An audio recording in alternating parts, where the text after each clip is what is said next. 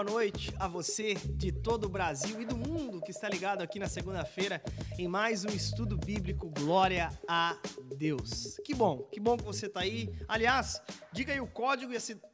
Ah, opa, desculpa. E a cidade que você está falando, diga aí, para a gente conhecer você, de onde você está falando, qual é a sua região, qual é o seu país, né? Qual é a sua cidade, enfim. Comenta aqui que eu vou dar uma lidinha básica aqui onde, é, de onde você está falando e assim por diante, beleza? Outra coisa, um outro pedido que eu quero fazer a você é o seguinte: dá um curtir aí no vídeo, porque é o seguinte, o vídeo, eu já vou até dar o meu curtir aqui, olha aí. É, vai ali no vídeo e dá um curtir para que os algoritmos da internet leve esse estudo bíblico nosso de toda segunda-feira, inclusive de hoje, para campos além da. Não, como é que é? Para os confins da web. Olha aí. Ó.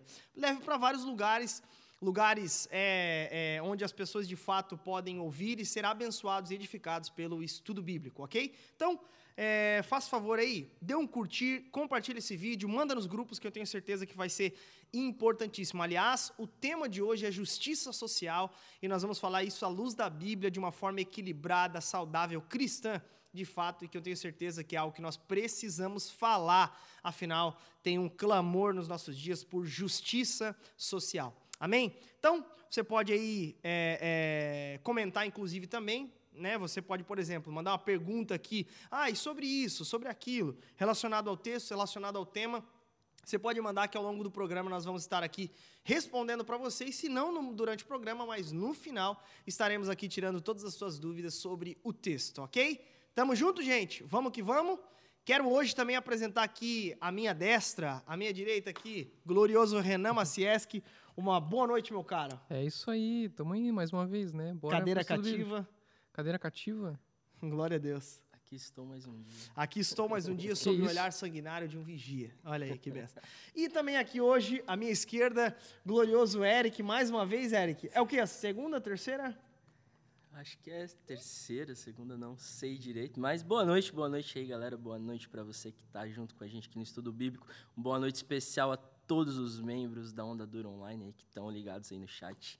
Vamos que vamos, Deus vamos vai que vamos, tem que representar né? muito né? hoje. Agora com o Ericão tá aí, ó. Hey, representar, galera. Manda pergunta difícil para ele, que é bacana. Vamos lá. É, aqui, ó, deixa eu só dar uma lida aqui para não ser mentiroso com a nossa audiência. Vamos ler aqui o, o, a cidade de onde está falando. Aliás, você que está aqui pela primeira vez, já vou te explicar o que está acontecendo aqui, ok? Mas antes vou ler o nome da, do, do povo aqui, de onde eles estão. Olha só, Luana Rodrigues de Itapeva, São Paulo, olha que bacana. Salvador, Bahia. Machado, Minas Gerais, Itália, Fabrizio Saran, Sarandrea, San, Sarandrea. É isso, Fabrício? Falei italiano, mas provavelmente se você é brasileiro, né? Então, enfim. mas Itália, Japurá, Paraná, Nova Iguaçu, Rio de Janeiro, Duque de Caxias, Rio de Janeiro, é, Jacareí, são Paulo, Salvador, Machado. Ah, não, aqui é o pessoal comentando. Vargem Grande. Olha só o pessoal de Vargem Grande, cara. Que que é isso? Belo Horizonte, Joinville, é, Maringá, São José do Rio Preto, enfim, uma galera maravilhosa que tá ligada aqui. E ó, para provar ainda mais que nós somos fiéis com a nossa audiência, Rafael Fretzeiro está agradecendo Renan Macieski por ter cumprido o que prometeu de trazer as datas aí para responder à nossa audiência. Talvez na hora a gente não saiba, mas a gente traz a resposta para você, telespectador. Deu uma falhada, né? Semana passada até minha esposa falou que ficou com vontade de mandar o meme ali da Nazaré Tedesco no, Nazaré, no chat, mas não Cálculos, não deu né? muito certo, é, não deu muito certo, né? Galerinha de humanas aí não, não, não, não deu muito certo. Com, mas faz parte, tamo aí. Goiânia, galera de Goiânia, enfim. Foi bacana demais. E eu quero explicar para você que está aqui pela primeira vez. Aliás, se é a sua primeira vez, comenta aí no chat. Primeiro, quero fazer aqui um oferecimento: água, hidrate-se. Não, mas gente, eu quero, principalmente em tempos de Covid. Mas ó, o que está acontecendo aqui? Nós toda segunda-feira estamos aqui hum, às 8 horas da noite no canal da Onda Dura no YouTube. Para quê? A gente está na Onda trabalhando um tema e sempre a gente trabalha por temas aqui na Onda, por exemplo. Agora a gente está no tema chamado Em Obras, que é nada mais nada menos que a exposição, ou seja, que o estudo né, do livro de Neemias. Hoje, por exemplo, a gente já está em Neemias, vai estudar o texto de hoje, Neemias capítulo 5. Então, toda semana, semana após semana, já desde o capítulo 1, nós estamos trabalhando em cima do tema em obras no livro de Neemias. Então, se você está aqui pela primeira vez, nós fazemos da seguinte forma: a gente vai conversando sobre o texto, abre o texto, conversa, fala dos meandros do texto, o que rodeia tudo aquilo, o que está querendo dizer, e uma aplicação para nós, enquanto cristãos do século 21, obviamente, né? uma aplicação para nós aqui, para vocês, para nós, para todos, né? Enfim. E nós, então, toda semana estamos aqui estudando a partir das 8 horas da noite. Então, já aviso que se você quiser participar com a gente toda segunda-feira às 8 horas, você vai ser mais que bem-vindo. Beleza? Então seja muito bem-vindo, tenho certeza que vai ser um tempo maravilhoso. Há uma galera aqui apresenta, é, se apresentando dizendo que é a primeira vez. Sejam muito bem-vindos, pessoal. Espero que esse tempo possa ser muito edificante para vocês, ok? Tamo junto? É, uma outra coisa, gente, que é muito importante é que você pode mandar perguntas. Então, se você tiver perguntas, pode mandar que a gente vai estar conversando sobre a sua pergunta aqui também. Se não, no meio do programa, no final, a gente vai responder todas as perguntas. Combinado? Fechado? Vamos que vamos então. Gente, hoje vamos trabalhar o capítulo 5 do livro de Neemias, né? Dando uma recapitulada aí. Neemias, por que, que o nosso tema está se chamando Em Obras, né? Porque Neemias ele se dá num contexto de reconstrução do muro de Jerusalém. Então é nesse contexto que Neemias, esse servo, esse homem piedoso, é chamado, né, para então reconstruir o muro de Jerusalém. A gente falou um pouco mais sobre esse contexto, sobre toda a política que rodeou, né, é, é, as oposições que eles enfrentaram, é, o porquê que Neemias precisou ir a Jerusalém. Nós falamos lá no primeiro estudo bíblico. Então eu peço que você abra lá em Neemias, é, estudo bíblico, e dita aí no, no canal do Andador no, no YouTube. É, Neemias capítulo 1, estudo bíblico. Você já vai ver e vai ter todas essas informações. Hoje não dá para a gente explicar, mas a gente vai explicar agora em que momento nós estamos nesse texto de hoje. Basicamente, nós estamos no momento da história onde o povo ele está reconstruindo os muros, certo? Ele está reconstruindo esses muros e esses muros de uma cidade naquele contexto, ele de fato era um, uma, um sinônimo de uma cidade bem resguarnecida, de uma cidade próspera, era uma cidade que estava segura de ataques do povo inimigo, até porque nesse contexto havia-se muito ataque nas cidades, então precisava ter uma muralha em volta, um bom portão, para que não houvesse esse tipo de ataque. Então, a cidade de Jerusalém nesse contexto estava completamente em ruínas, então Neemias é chamado para reconstruí-la. E de fato assim acontece. Nós estamos é, nesse momento onde o povo está reconstruindo esses muros. E enquanto o povo reconstrói os muros, nós vamos perceber que, de fato, há muita oposição. No capítulo 4, na semana passada, nós vimos é, a, a, obra de Deus sendo realizada, esses muros sendo construídos, sendo erguidos, debaixo de uma oposição terrível, que era dos povos em volta, ali representado né, nas pessoas de Sambalate, Tobias, Gesem, né? Eles, todos eles começaram, os asdoditas, né, os amonitas, todos eles começaram então a atacar, por assim dizer, os servos que estavam na obra e desqualificando a obra, desqualificando os recursos, desqualificando o povo, né? enfim, diversos, diversas zombarias começam a acontecer, planos de atacar a cidade e tal, enfim. Então havia no capítulo 4 muita oposição externa, isso é um fato. E até o povo sente, de certa forma, sente medo, né? começa a, a olhar para a obra com outros olhos, com desânimo até. Enfim. Mas essa oposição ela se deu no capítulo 4 de maneira externa, mais precisamente externa. Agora, no capítulo 5, nós começamos a perceber um outro tipo de oposição, uma oposição interna. É aquela velha história, né? Enquanto uns choram, outros vendem lenço. Nesse caso, eu até falei na, na pregação ontem, eles não estavam vendendo lenço, né? eles estavam extorquindo o povo em troca de é. lenço. Essa que é a verdade. Mas é, embora isso represente a filosofia daqueles dias, né? É, sem anacronismos aqui, e embora represente às vezes a filosofia dos nossos tempos, esse ditado, ainda assim não tem a ver com a igreja cristã. Nós devemos agir de maneira muito diferente dessa. Aliás, a igreja cristã, se utilizando desse ditado, por exemplo, enquanto uns choram, nós choramos também. Nós somos aqueles que choram com os que choram, ou então oferecem lenços, né? enfim. Mas fato é que agora a oposição ela era interna. Por quê? Nós vamos ler o texto e vamos perceber o porquê a oposição era interna. Vamos ler? Neemias capítulo 5. Abra sua Bíblia aí e acompanhe então o texto. Vou pedir então, que versão tu tá, Eric? NAA. NAA, tu, Renan? NVI. NVI? Vamos ler na NVI então. É, até o final? A, até o final. Do, não, até o verso 14, até o verso 13, na verdade. Até o verso tá. 13, que é antes ele começar a dar o uhum. exemplo dele ali. Perfeito. É, então, do verso 1 até o verso 14, você vai perceber. E assim, presta atenção no que o texto está dizendo. O que, que o texto está apresentando de problema, solução, personagens que tem, enfim. Vamos lá. Ora, o povo, homens e mulheres, começou a reclamar muito de seus irmãos judeus. Alguns diziam: Nós, nossos filhos e nossas filhas, somos numerosos Precisamos de trigo para comer e continuar vivos. Outros diziam: Tivemos que penhorar nossas terras, nossas vinhas e nossas casas para conseguir trigo para matar a fome. E havia ainda outros que diziam: Tivemos que tomar dinheiro emprestado para pagar o imposto cobrado sobre as nossas terras e as nossas vinhas.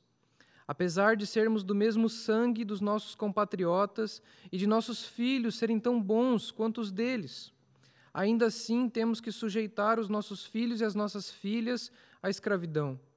E, de fato, algumas de nossas filhas já foram entregues como escravas e não podemos fazer nada, pois as nossas terras e as nossas vinhas pertencem a outros. Quando ouvi a reclamação e essas acusações, fiquei furioso. Fiz uma avaliação de tudo e então repreendi os nobres e os oficiais, dizendo-lhes: Vocês estão cobrando juros dos seus compatriotas. Por isso, convoquei uma grande reunião contra eles e disse: Na medida do possível, nós compramos de volta nossos irmãos judeus que haviam sido vendidos aos outros povos. Agora, vocês estão até vendendo seus irmãos. Assim, eles terão que ser vendidos a nós de novo. Eles ficaram em silêncio, pois não tinham resposta. Por isso, prossegui: o que vocês estão fazendo não está certo. Vocês devem andar no temor do nosso Deus para evitar a zombaria dos outros povos, os nossos inimigos. Eu, os meus irmãos e os meus homens de confiança também estamos emprestando dinheiro e trigo ao povo. Mas vamos acabar com a cobrança de juros. Devolvam-lhes imediatamente suas terras, suas vinhas, suas oliveiras e suas casas, e também os juros que cobraram deles, a centésima parte do dinheiro, do trigo, do vinho e do azeite. E eles responderam: Nós devolveremos tudo o que você citou, e não exigiremos mais nada deles. Vamos fazer o que você está pedindo. Então convoquei os sacerdotes e os fiz declarar, sob juramento, que cumpririam a promessa feita. Também sacudi a dobra do meu manto e disse: Deus assim sacuda de sua casa e de seus bens todo aquele que não mantiver a sua promessa. Tal homem seja sacudido e esvaziado. Toda a assembleia disse: Amém. E louvou o Senhor, e o povo cumpriu o que prometeu. Perfeito. Então, nós temos aqui, na primeira metade do capítulo 5, apresentado no texto um problema. Nós temos do verso 1 ao verso 5 um problema nós temos do verso 6 ao verso 13 uma solução proposta pelo líder político Neemias nesse contexto, pelo governador de Judá Neemias nesse contexto. Mas pergunto aqui, meus caros companheiros, meus caros quartarolos, que problema estava acontecendo, que problema fica destacado e como fica destacado esse problema do verso 1 até o verso é, é, 5 aqui? Porque nós vemos uma espécie de protestos acontecendo ali, né? E aí? Acho que uma coisa interessante no verso 1, que já faz um paralelo para nós lá com o Êxodo, né? Uma semelhança e uma diferença gritante que nos confronta nesse texto. A semelhança é que o povo que estava em escravidão, sendo escravo dos egípcios, sendo escravos do faraó, levanta um clamor para que cessasse né, aquele período de trabalhos árduos, de escravidão, de, de de fome, num certo sentido, porque eles não comiam como os egípcios, hum. mas era uma opressão externa. Agora aqui nós vemos um clamor de uma sensação de escravidão de um semelhante. De um semelhante. Né? O meu próprio irmão está me mantendo escravo. Uhum. E aí a questão é a seguinte: se o inimigo externo não dá certo, levanta-se então o inimigo interno. Né? E aqui que nós vamos ver, no cerne de toda essa questão, uhum. um inimigo chamado egoísmo. Perfeito, perfeito. Egoísmo, né? A, a, falta de amor pelo próprio povo, até de entendimento, né? No caso do povo aqui. Renan, no texto aqui nós vemos é, é três grupos protestando. Nós vemos uma, uma, três grupos, né? O verso 2, por exemplo, eles reclamam de um dos problemas daquele, da, daquele, daquele dia, né? A família é grande e falta comida. O segundo grupo era um grupo que havia empenhorado seus campos, de certa forma. É, e aí, aqui é interessante até, né, no verso 3, a gente perceber que havia, além da fome, uma parece que uma espécie de comprometimento com a própria lavoura deles, né? Eles não tinham mais o que o que fazer, né? Era falta de comida Olha só, nossas videiras, nossas casas. Era falta do que ter para sobreviver. Né? Isso, né? era uma falta de, de, além da comida, de uma, de uma reserva. Essa Sim. que é a verdade. Né? Havia escassez de recursos em todos os sentidos. Né? Dignidade, né? De é. dignidade, perfeito. Do mínimo. Do mínimo. mínimo, é, perfeito. E até uma, uma coisa interessante aqui, que ele, o, o, o protesto ele, ele fala a respeito de uma escassez. E o profeta Ageu, que é um profeta contemporâneo nesse tempo, ele vai destacar um período de seca nesses dias mesmo. Então imagina, além da fome, além das lavouras hipotecadas, né, ou, ou seja, dada como uma espécie de calção para judeus mais abastados, ainda tinha a seca. E como se não bastasse, tem um terceiro grupo, que aí vem um, um terceiro protesto, né, por assim dizer, um terceiro grupo protestando, né, Renan, o que, que tem ali? Tu diz aqui na, na questão dos juros, né? Isso, uhum. É, então, uh, é interessante que a gente vai percebendo ao longo de Neemias os vários desafios que o povo enfrenta para realizar a obra de Deus, né? Uhum. É, desde o início com Neemias, né? E a gente percebe que você tem os desafios do coração do povo, que é um coração desanimado, uhum. diante de uma obra parada durante muito tempo, né, 142 anos, é, que havia sido embargado várias vezes. O próprio imperador havia embargado essa obra, havia parado. Então, assim, o governante da terra é, mandou parar a obra, não tem o que fazer, né? Só uma intervenção de Deus, que é o que acontece aqui, né, na, na, na nossa história. E a gente percebe então essa, esse desencorajamento do povo. Depois a gente tem uma a, a questão dos recursos, né, que precisam ser levantados, a questão da oposição, que é uma oposição externa. achei muito interessante que o Eric falou da, da oposição no êxodo, né? Uhum. Acho que é, linka muito bem com, com o texto aqui, com o dilema, né? E, e agora, além dessa, desse dilema pessoal do coração e desse dilema externo, a gente tem um dilema comunitário é, interno, né, que é aí diz respeito ao povo, enfim, que é a, até o que a gente já, o Geis já falou, o Eric também comentou. Uhum. É, mas o que, que acontece, né? Esses judeus que estavam endividados, é, porque assim, as coisas aqui são muito recentes. Da chegada de Neemias até a reconstrução dos muros, a gente tem 52 dias. Uhum.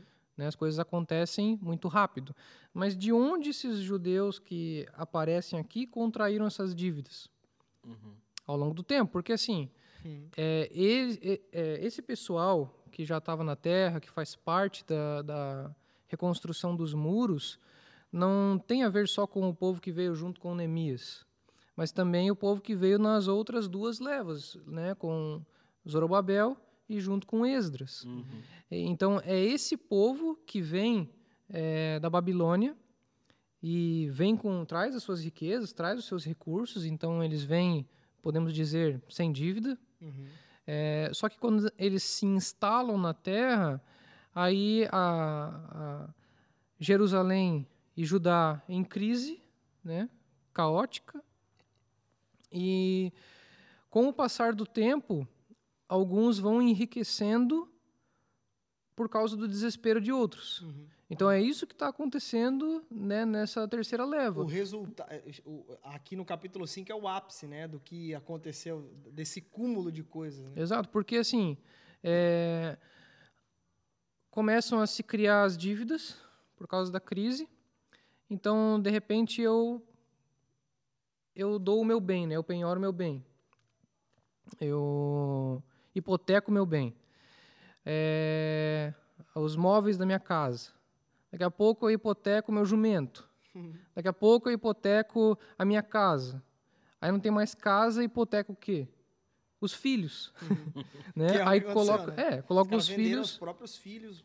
Porque assim, imagina, para você colocar os filhos como escravo é porque você já não tem mais nada para colocar é, em haver, né? Para pagar os juros, porque você vai, é, vai pegando empréstimo, vai pegando empréstimo, e o que acontece aqui, é, na verdade, é algo que Deus detesta. Uhum que é a usura, né? Uhum. Que é o que? É você se aproveitar do sofrimento alheio para você conseguir tirar mais uma lasca. Perfeito. Então, você observa um irmão em dificuldade e aí você diz, olha, é, né, digamos aqui que eu tenho uma dívida de 10 mil reais para pagar amanhã uhum. e eu não tenho um tostão. Uhum. Poxa, qualquer pessoa nessa situação ficaria desesperado. Uhum. Né? Cara, como é que eu vou pagar essa conta? Uhum. É, e você começa a ficar agitado, você começa a procurar meios de pagar essa, essa dívida e de repente alguém descobre que você está com essa dívida e a pessoa fala, olha, é, se você quiser eu te dou esse dinheiro, esses 10 mil, é, e daqui três meses você me devolve 15. Uhum. Pode ser? O que, que você vai fazer? Ah, não. Pode ser, né? Eu aceito. É, vou me livrar desse problema momentâneo. Depois, nos próximos três meses, eu, eu tento descobrir como que eu vou resolver o outro problema. Uhum. Então, assim, você vai, né, num ciclo sem fim, uhum. é, é, cedendo, né? E, e, e aí é, é, que aparece essa, essa tendência de você ir hipotecando tudo que você o que você tem, né? Para pagar as dívidas que vão se acumulando, se acumulando, se acumulando, né? E, e, é e o problema que, é, que, uhum. que a gente percebe ali é, como eu falei, algo que Deus detesta, né? É uhum. alguém se aproveitando do sofrimento alheio. Uhum. Até porque era, era injusta a cobrança, né? É. E até contra a lei do próprio Deus, inclusive, né? Então, o povo é, é, é sofrendo com a fome, com a seca, com toda a destruição, e, e esses, esses judeus mais abastados, por assim dizer, fazendo a vida em cima de corpos desnutridos, em cima de, de, de dos, dos, filhos do, do próprio povo que contratavam para trabalhar como escravos e ainda ganhavam mais em cima e mais em cima enquanto o povo estava na miséria. E aí chegou esse ápice de onde esses três grupos aqui, né? A história registra esses três tipos de grupos falando a respeito da fome, da seca, da exploração por parte desses ricos. Eles protestam, né? Eles entram num protesto ali. Enfim, alguma consideração, Eric, sobre e esse até é, momento? É interessante o seguinte, né? De que esse trabalhar nessa escravidão para pagar uma dívida era lista na lei. Porém, havia-se ali a forma de ser feito. Né? Uhum. Lá, em, lá em Deuteronômio 15, por exemplo, quando um hebreu né, fosse vendido a outro, ele tinha ali seis anos uhum. para trabalhar, e no sétimo ano ele devia ser libertado e com salário, e com rebanhos, e com tantas coisas. Né? Na verdade, depois o patrão ainda tinha que dar uma bonificação né? Ah. quando, quando o despedisse. E aqui é totalmente o contrário. Além de fazer o cara trabalhar, tirou tudo e mais um pouco. Né? Exato. É tudo e mais um pouco. Então, isso era pior uhum. do que a gente olhar para a escravidão do Êxodo, do que os egípcios faziam, é, é. porque eles ainda tinham ali pelo menos a, a, a terra de Gozem para viver, eles conseguiam ter os seus rebanhos, eles conseguiam ter alguma coisa. Aqui uhum. o povo estava exatamente sem absolutamente é. nada, né? E é, as mulheres ali, né, no, nesse clamor e, e, e reclamando porque era um momento em que os homens deveriam estar malhando trigo, para que houvesse ali o sustento, é, o alimento. Mas onde estavam os homens? Os homens estavam com a mão na massa. Mão na massa. Estavam lá reconstruindo os muros. Então, essas mulheres ficaram desguarnecidas é, dessa provisão marital, né? Uhum. E, e a fome veio. As crianças... Né? Até interessante aqui que as esposas participarem tem essa raiz aí do, dos homens estarem com a mão na massa, literalmente, mas também é por conta da gravidade da situação. Sim, né? Então, sim. agravou a tal ponto que as mulheres precisaram ir tomar a frente também de, tomaram a, a, frente não o texto nos diz que foram alguns homens e mulheres né mas é, estivessem junto né nesse, nesse tipo de manifestação e de cobrança o que não era muito comum Sim, né que foi uma manifestação de todo o povo de né? todo o povo perfeito a, até para né? para a gente não perder assim a um pouco assim da não acabar atendendo para um para um extremo né não que a gente esteja fazendo isso, mas já para evitar isso, né? Uh, a gente percebe nesse texto que é, o, o principal aqui, na verdade, não é a justiça social, né? E isso é algo que coopera com algo que é prioridade. Porque a construção dos muros é a obra de Deus, uhum. é a realização da obra de Deus. E a justiça social se torna importante porque quando ela não é exercitada, ela acaba atrapalhando a obra de Deus. Perfeito. Uhum. Né? E aí eu queria ler um, um texto também que acaba dando isso como exemplo, né? Uhum. que é Atos capítulo 6. Ele diz assim: Naqueles dias, crescendo o número de discípulos, os judeus de fala grega entre eles queixaram-se dos judeus de fala hebraica, porque suas viúvas estavam sendo esquecidas na distribuição diária de alimento. Por isso, os doze reuniram todos os discípulos e disseram: Não é certo negligenciarmos o ministério da palavra a fim de servir as mesas. Irmãos, escolham entre vocês sete homens de bom testemunho, cheios do espírito de sabedoria, passaremos a eles essa tarefa e nos dedicaremos à oração e ao ministério da palavra. Então a gente percebe o quê? Que existe uma obra que é prioritária na igreja. Uhum. Né? A, gente não tá, a discussão não é o que é mais importante, o que é menos importante. A, a questão é que o ministério da palavra e da oração, e no caso de Neemias, a reconstrução dos muros, uhum. é a prioridade é a obra que o cristão deve estar engajado uhum. e, e, deve a executar. Era, a injustiça era uma oposição à obra. Exato. Perfeito, era uma, era uma, era uma oposição à obra. Inclusive, até se tratando de igreja cristã hoje, a injustiça social, de fato, é, e até é legal porque depois nós vemos o exemplo do próprio Neemias, mas ela é uma é um tiro no nosso próprio pé, é. querendo ou não. Porque daí, por exemplo, nós vemos um monte de ideologia e partido político abraçando essas pautas, o que é uma vergonha para a igreja, que Sim. prega justamente um, um, um, evangelho, né? o amor ao próximo, amor a Deus e amor ao próximo. E o, o, que a gente percebe aqui é que é, essa, essa falta de atendimento à questão da justiça social acaba sendo um empecilho é, primeiro, né, quebra a unidade da igreja, uhum, porque uhum. você tem cristãos é, judeus helênicos e, e os outros é, judeus de fala hebraica disputando sobre uma questão física, não propriamente espiritual, né? Uhum. E isso estava quebrando a unidade do povo,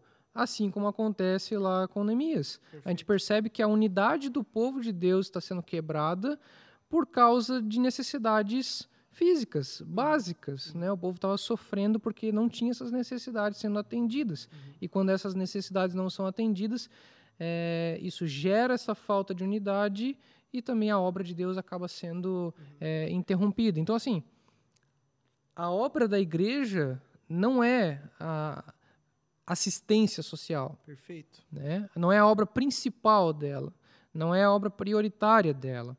Mas isso é sim importante. A igreja deve sim, de alguma forma, é, se envolver é, nesses atos de justiça, uhum. é, para que isso não seja um empecilho à mensagem que a igreja prega. Uhum. Né? Então, a, eu diria que a justiça social ela vem acompanhada, é, é, ela é um sinal de que a gente está, de fato, pregando o evangelho para as pessoas e de que o, o, evangelho tem esse poder de transformar uhum. as vidas das pessoas, né? Transformando não somente é, a alma delas, mas uhum. também a, a, suprindo uma necessidade física e básica, né? Perfeito. Que é, é o valor e a dignidade, né? E, e, e isso fere a comunhão. E até 1 Coríntios 11, a gente pode pensar exatamente a exortação de Paulo ali com os coríntios, né? Vocês estão tomando a ceia indignamente. De que forma? Eles estavam ferindo o corpo. Sim. E aqui o povo que estava trabalhando na obra estava fazendo a obra de Deus, mas sendo ferido, ou seja, a comunhão sendo ferida, o próprio povo da aliança se degladiando, né, sendo ferido. Uhum. Olha só uma frase de Thomas Merton em relação a isso, que eu achei é, muito interessante. Ele diz assim: considerar pessoas, acontecimentos e situações somente à luz de seu efeito sobre mim é viver na entrada do inferno. Perfeito. É, é, a raiz né, de todo o egoísmo humano, enfim. Mas olha, é, é que interessante até o que o Renan falou, que de fato não substitui a, a, a mensagem, o, e, e, que a obra principal da igreja não é essa. É a pregação do evangelho, é. né? Só para. E aí é interessante, claro. né? Porque, por exemplo, Neemias ele vai dizer depois que ele é, não agiu como os outros governadores por temor a Deus, por temor a Deus, porque ele entendia que a obra que o povo estava realizando já era grande demais ou já era pesada demais, ou seja, ele não quis se tornar um peso por conta daquilo, então ele não, agi, não agiu com injustiça em nome do bem maior. Então, enfim, então acho que o nosso papel, de certa forma, ele é entrar talvez naquilo que nós vamos entrar agora no texto, no verso 6, que é a indignação, de certa forma, a inconformação com a situação. E Neemias, até essas, só, só trazendo um pouco mais, né?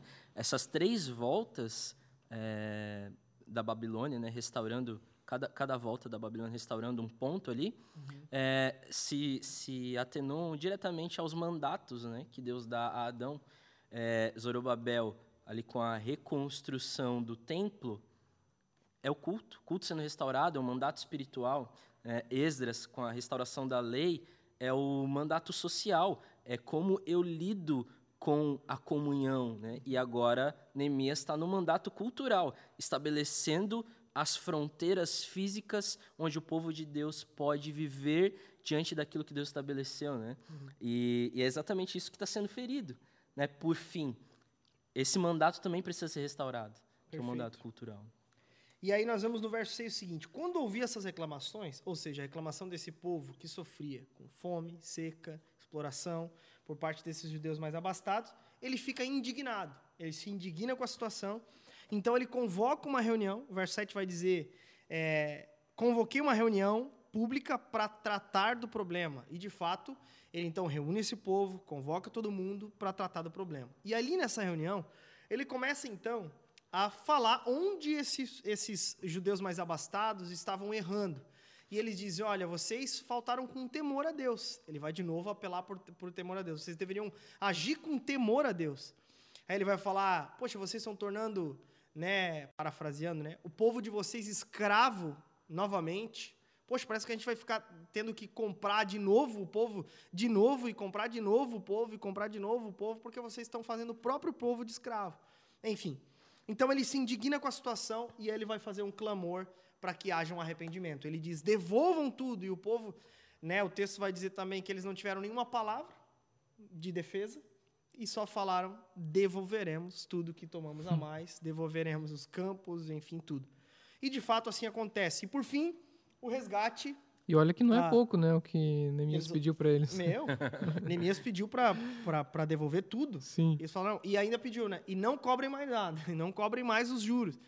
E assim aconteceu. E aí, de fato, toda a comunidade respondeu que faria isso e louvaram ao Senhor. E o povo cumpriu, então, o que havia prometido. E essa ira santa de Neemias né, já prefigura aquilo que Jesus vai fazer, né? É, lá com os fariseus na, na, porta do templo, lá com suas banquinhas de camelô, né? Chicoteando a galera. Uma ira santa de que havia um comércio ali, uhum. onde era um lugar onde o evangelho deveria ser propagado. Né? E aqui está tendo um livre comércio de irmãos, uhum. né? Um livre comércio de pessoas, ou seja, do próprio corpo, do, do, do próprio povo de Deus, uhum. e, e, isso não deve acontecer no meio do povo. Né? Perfeito, perfeito. Essa indignação, eu digo até, ele ficou indignado e chamou o povo ao arrependimento. Talvez essa é uma postura que, diante dos problemas que nós temos enfrentado, enquanto mundo mesmo, nós abrimos os olhos e vimos que, de fato, é, o mundo ele está caótico. Nós temos aí no topo dos problemas do nosso tempo fome, violência, desigualdade social. Nós vemos isso acontecendo.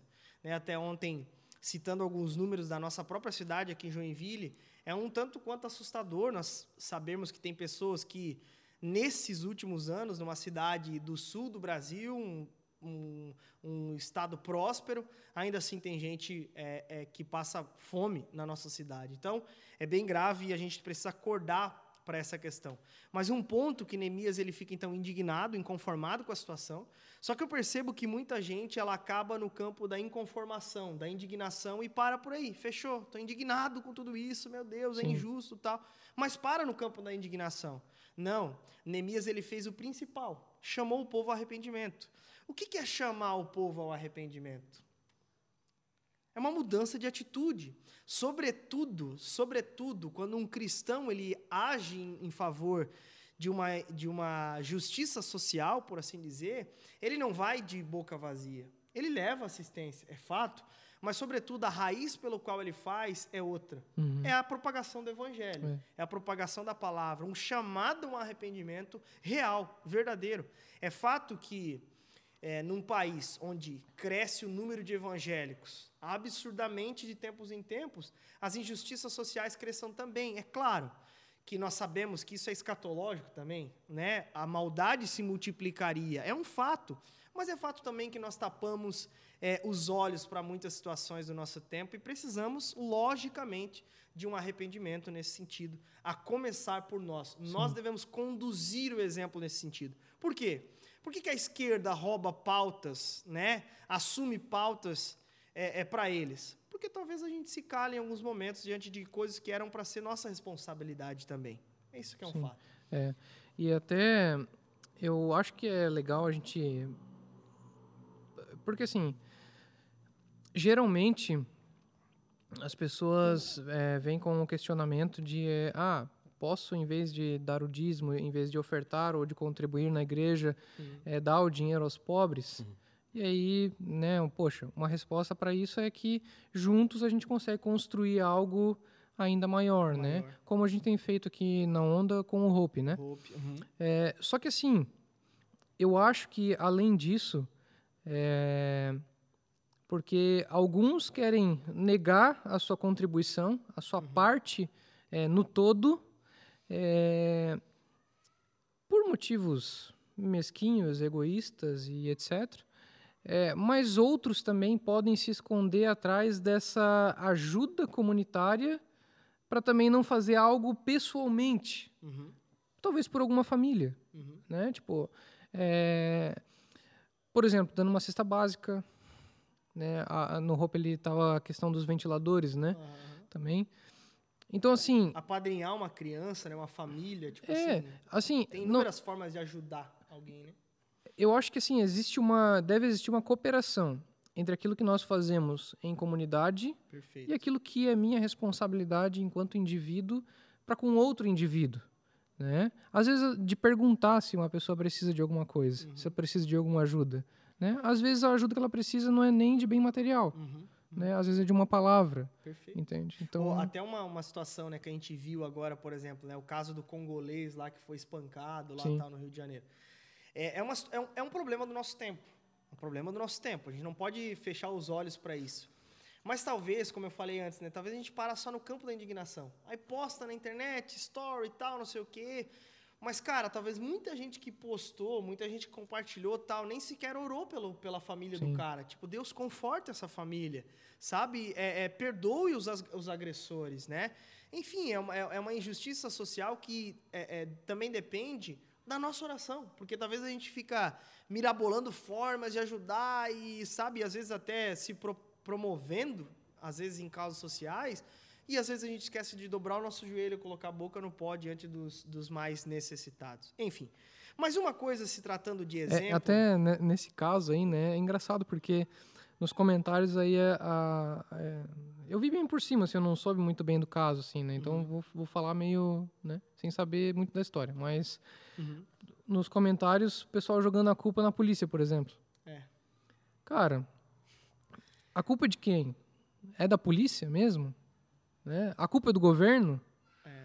É porque tem a que culpa ter é um bode expiatório, né, cara? É difícil assumir uma responsabilidade. Cara, isso é, é um problema nosso. É problema nosso, é. todos nós. Perfeito. Né? Tipo, uhum. é, é, no nosso país uhum. que isso acontece.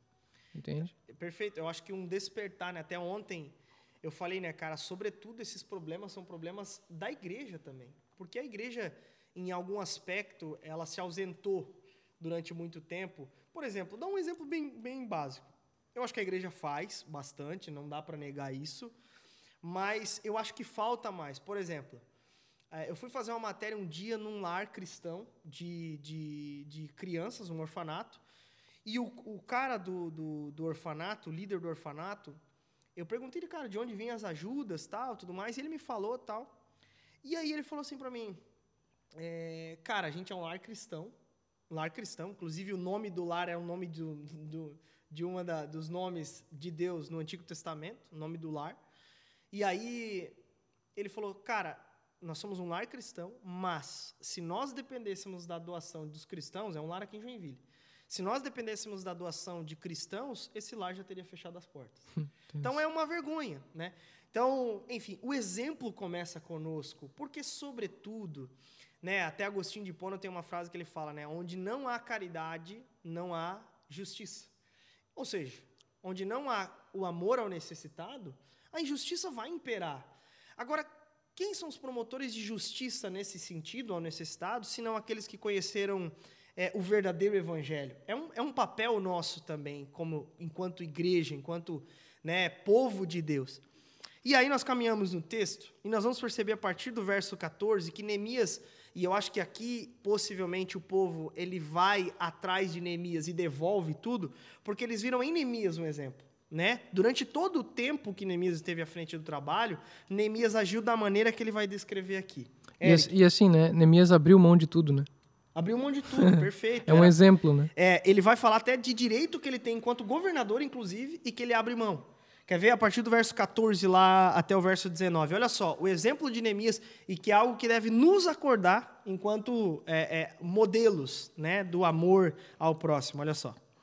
Também desde o dia em que fui nomeado governador na terra de Judá, desde o vigésimo ano até o trigésimo segundo ano do reinado de Artaxerxes, doze anos nem eu, nem os meus companheiros comemos o pão que me cabia como governador.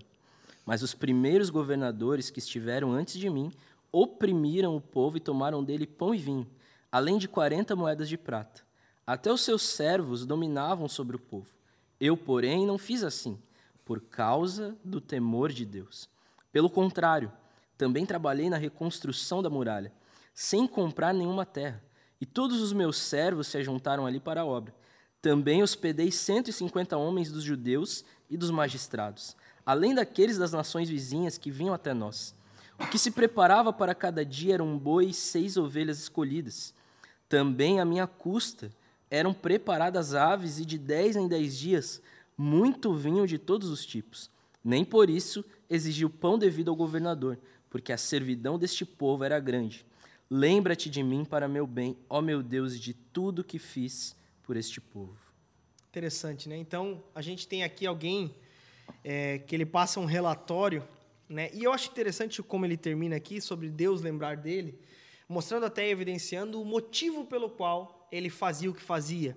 Ele até fala, né? Eu não agi como os outros, eu não fui um político comum, qualquer, como os outros, não porque ele era bonzinho, mas ele fala por temor a Deus, por temor ao Senhor da obra. Isso é muito importante, é, é, sobretudo num tempo onde os governadores eles eram extremamente corruptos e pesaram sobre o povo. Era um diagnóstico já. Os antigos governadores é, pesaram sobre o povo, lançaram é, cargas pesadas sobre aquele povo. Ainda assim, Neemias olha para toda aquela situação e faz diferente. Ele foi um exemplo. Eu acho que é por isso que quando a gente volta e vê, olha, ele propondo, devolvam tudo o povo. Não, vamos devolver então tudo. Porque eles olharam em mim e falaram, cara, esse cara tem moral para falar o que ele está falando. Exato. Sabe? Esse cara foi um exemplo no que ele está falando. Ele foi alguém que não pesou sobre os nossos ombros. Inclusive, né, até é, pessoas comiam a sua própria mesa e ele não cobrava por isso. Né? Então, é uma série de exemplos, eu não sei se vocês querem comentar mais sobre o exemplo dele, mas é uma série de características que o colocam numa posição de fato como um governante para a glória de Deus. Isso é um fato. É, quando, quando o líder de verdade, né, ele, ele é um exemplo, as pessoas querem imitá-lo. Uhum. Quando ele deixa de ser um exemplo, assim, por mais que às vezes o povo demore a perceber, as pessoas percebem. Uhum. Né? As pessoas percebem quando é, ele pode ter pecados escondidos na vida dele, ele pode ser negligente com relação às tarefas dele. Em um determinado momento, o povo vai sentir que aquele líder ficou para trás, uhum. né? Tá, tá ultrapassado, não não cresce mais, não, não se desenvolve, não é um exemplo. Ele pede coisas e o povo não atende porque esse povo não respeita, de fato, esse líder. É, não tem essa... É, é, que é essa coisa da influência, né? O Mark Dever fala muito sobre isso no livro do Discipulado, aquele livro pequenininho, né? É, que todo mundo influencia de alguma forma. Todo mundo é uma influência, seja para o bem seja para o mal. Hum. Né? A questão é uma boa ou uma má influência. Exato. Né? Principalmente alguém que está nessa posição de líder, né? E, e as pessoas o, têm prazer em seguir uma pessoa que é uma boa influência. Uhum, né? uhum. E o, o, governo de Neemias né, é interessante que ele é um político que não governava sob o que é popular, né? Ele não governava a respeito das necessidades supérfluas do povo, mas ele governava a partir do que é certo. E o que é certo não na visão democrática da coisa, mas o que é certo diante da vontade de Deus. Exato. Porque ele visava um governo que glorificasse a Deus. Uhum. E o temor do Senhor né, o levava a essa sabedoria. E Oswald Chambers diz algo acerca do temor de Deus, o que Neemias teve, muito interessante. Ele diz assim: O mais impressionante sobre temer a Deus é que quando o tememos, não precisamos ter medo de coisa alguma. Entretanto, quando não tememos a Deus, temos medo de todo o resto. Uhum. Essa, é, essa é uma realidade. E aí, tipo assim, né, cara? Um cara que olhou para o problema do seu tempo, agiu, mas, sobretudo, ele tinha moral no que ele falava. Ele era um exemplo nisso. E isso, sem sombra de dúvidas, talvez, embora com caras e roupagens diferentes, nós temos problemas, e nós devemos acordar para o nosso problema com indignação, com inconformação com a situação e, sobretudo, um chamado ao arrependimento. Talvez esse arrependimento seja nós mesmos, nosso arrependimento, mas, sobretudo, que sejamos um exemplo na nossa conduta, sobretudo, é, como povo de Deus, para que isso não atrapalhe, inclusive, aquilo que a gente estava comentando antes, para que a gente não atrapalhe a obra maior da igreja. Porque as pessoas olham para isso as pessoas olham para esse tipo de atitude da igreja ou de negligência da igreja. E nós precisamos acordar de fato, compreendendo, entendendo que isso serve a um propósito maior, a obra de Deus, que é grande. O exemplo né, de Neemias aqui no, no verso 10, de arrependimento, ele é claro e, e, traz esse aspecto de que nós somos falhos, né, de que nós erramos. Uhum. E ele diz: também eu e os meus companheiros emprestamos, prestamos dinheiro, nós demos trigo a eles. Mas, por favor, vamos mudar isso. Hum. Vamos acabar com esses juros, né? vamos acabar com essa exploração do povo. E, e nessa horizontalidade da comunhão, que Neemias, então, ele é esse líder que influencia. Né? O povo olha para ele, cara, um coração quebrantado, um coração que se arrepende, um coração que está cativo à vontade de Deus. Né? Uhum, perfeito, perfeito. Muito bom. Gente, eu acho que é isso né, eu acho que a gente termina né, esse estudo bíblico aqui. Ou melhor, já vou ler os comentários ali. Aliás, se você tiver pergunta, pode mandar aqui no chat que a gente responde agora, beleza? Mas, é, sobretudo, quando a gente olha para esse texto, a gente percebe que há um clamor para a gente acordar para coisas que talvez em outro tempo, né, e a palavra é maravilhosa por isso, né?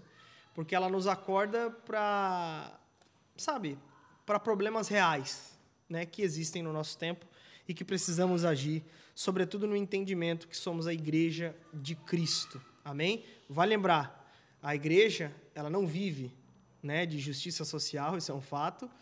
Ela não prega o assistencialismo, ela não prega essas coisas, ela prega o evangelho, chama o povo ao arrependimento, a mudança de atitude. Aliás, é, é, um monte de gente pode fazer mil coisas né? Agora, é um fato. Há uma necessidade de novo nascimento dessas pessoas que estão sendo ajudadas. É um fato. E pela graça de Deus, até com o Ministério Hope aqui, a gente sempre leva, a, por exemplo, cesta básica, mas a gente prega o Evangelho. A gente sempre faz um dia de trabalho aqui na Onda para servir a comunidade, mas a gente prega o Evangelho nesse dia. Então a gente precisa ser intencional até nessas coisas também. Que no nome de Jesus, você ajude muito, sirva muito a sua comunidade, acorde para a justiça social, para as injustiças sociais do seu tempo. Mas, sobretudo, nunca se esqueça que a missão da igreja ela deve, é, ela serve um propósito muito maior, a saber, a pregação do evangelho, chamado ao, do povo ao arrependimento, porque compreendemos que só Jesus, de fato, é a salvação e não apenas uma cesta básica. O verdadeiro alimento é Cristo, sem sombra de dúvidas. Amém? Deixa eu ver aqui uns comentários dessa galera. Vamos lá. É... Meu filho congrega com vocês, ama essa igreja, eu aprendo muito. Liliana, muito obrigado pela sua audiência, minha querida, e glória a Deus pelo seu filho congregar aqui com a gente. Se você quiser fazer uma visita, só chegar que você vai ser muito bem recebida, ok? É... Irei, se for da vontade de Deus, me mudar para Curitiba e já sinto que a onda dura e onde quero continuar a caminhada rumo ao Senhor. Edson, vai fundo, meu querido. Manda ver, Ondadura Curitiba, o pastor Jaco. Ele é demais, hein? Botafoguense. Apesar dos pesares, vai lá, meu querido. meu, Botafogo, quem torce Botafogo? Cara, é só o Jaco. Só o Jaco torce Botafogo. Botafogo é time de velho, né? É, é time de velho. Não, só o Jaco e o Filipão aqui da, da onda que ele, ele torce também. É, boa noite. Segunda, é, toda segunda está tendo estudo bíblico? Sim, Lucas Ribeiro. Toda segunda-feira, às 20 horas, estamos aqui ao vivo para todo o Brasil, ok? Obrigado, acredito que irei morar em Araucária, vocês são no Howard. Enfim, a galera está conversando ali no chat. As dívidas se tornam impagáveis, exatamente. É, boa noite, galera. Paz. Qual capítulo estavam, estão hoje? A gente trabalhou hoje o capítulo 5 de Neemias, beleza? Na semana passada, 4 e assim por diante. Beleza? Na outra, o 3, enfim. É... Só uma coisa, nós trabalhamos do capítulo 5, do 1 até o 19, tá? A primeira parte só foi do 1 ao 13, mas depois a gente continua a leitura aqui do texto. O Eric leu o resto do texto, que era o exemplo de Neemias, beleza? É... Juan Pablo fez um comentário. Para além de reconstruir o templo e os muros, o povo também precisava ter o coração reconstruído. Perfeito, perfeita afirmação. Até hoje precisamos, inclusive, Eletrogametech Studio comentou aqui, muito real. Carlos Ribeiro, vamos ver. É, o Carlos Ribeiro, ó, se cada. O Carlos, Carlos? Carlos, glorioso Carlos, fera, do Morro do Meio para o Mundo.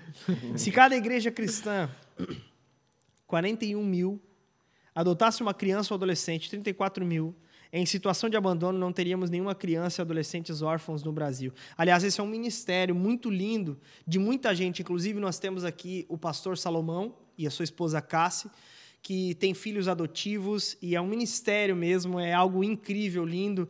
E, inclusive, nós falamos até numa conferência chamada Piedade, até que uma das coisas que a gente deveria acordar era para adoção, né? Enfim, eu e minha esposa temos um desejo, não sei se Deus vai nos dar essa graça, mas nós temos o desejo de adotar uma criança um dia. Enfim, oremos, né? Deus é, Deus é, é gracioso e bondoso nesse sentido.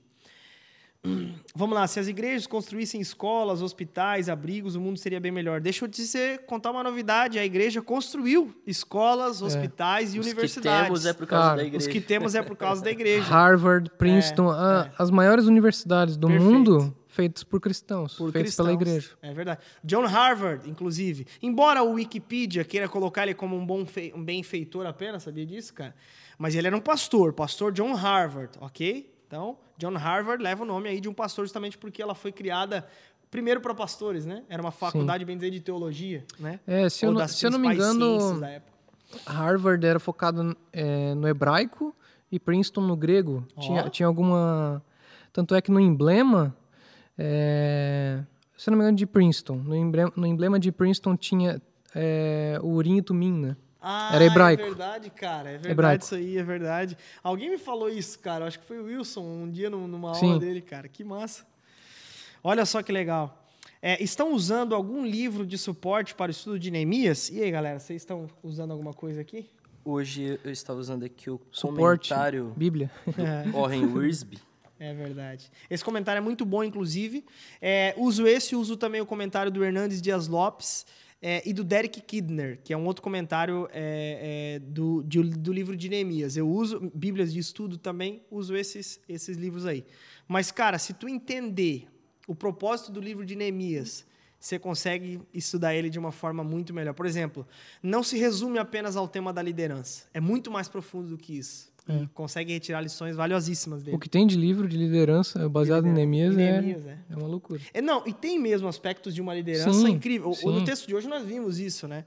Mas é mais do que isso, é mais profundo do que isso, sabe? Enfim. Boa noite, pastor. Ok, ok, ok. Beleza. Cara, alguém tá falando aqui a respeito de voltar ao primeiro amor. Por mais que eu tente, não, eu consigo me encontrar, estou perdido. É, cara, vem aqui, cara, num, num- num culto desses aí, qualquer hora, é, e conversa com a gente, a gente pode dar um suporte, te direcionar de alguma forma também. Tá bom, Gustavo? Cara, apareça aqui, mano, no próximo final de semana no culto. Não sei se você é de Joinville, mas se você é, mano, pô, vem aqui que a gente te dá um suporte, te atende de alguma forma, beleza? Vem aqui que a gente pode te ajudar sim. Mas por hora, meu querido, cara, pega um, um- um momento aí na sua casa, tranca a porta e peça a Deus: Deus, me dê forças para continuar, me dê forças para voltar. Beleza? E a igreja de nossos dias? Eu não entendi muito bem essa pergunta. Ótimo estudo, Érica Pereira. Deus tem usado vocês poderosamente. Obrigado, Érica. Obrigado, aliás, todo mundo. Não temos mais comentários por aqui. Obrigado a todo mundo que a- é, assistiu o estudo bíblico. Obrigado você que está aqui com a gente toda segunda-feira. Que Deus abençoe, Renan. Tamo junto. Obrigado junto. pelo estudo bíblico hoje. Nóis. Obrigado aí. Foi Valeu. convocado ao segundo, aos 45 do segundo tempo, mas tá aí. Jogadores contundiu. Aliás, pô, não podemos é, deixar de lembrar aqui que o glorioso Rob não está hoje com a gente porque está com Covid, ok? Então melhoras aí, Rob. Melhoras, Pra Rob. você, meu querido. Você é uma benção aqui. Hoje não, Cada- não finalizamos com a frase do Rob. Cada semana é um, né? É um. Meu Deus. É, num dia foi Renan, outro dia foi eu, outro dia Rob. primeira semana foi eu, segunda semana, ou semana passada o Geis estava com Covid aqui, É verdade. Então, Ele não falou, mas ele eu tava. tava. Esse microfone possivelmente está com Covid. Brincadeira. Eu acho que o Covid tá aqui. Tá aqui. eu Porque, acho que é. é, Satanás Agora- tá tentando agora ele- oposição. Agora é o Eric. Né? Gente, Já que Deus abençoe. graças a Deus. Tamo junto. Obrigado, Eric. Obrigado, Renan. Obrigado toda a audiência. Meninos Valeu, do Lemos, Marquinhos, todo mundo. Tamo junto e até semana que vem. Valeu, gente. Tchau, tchau.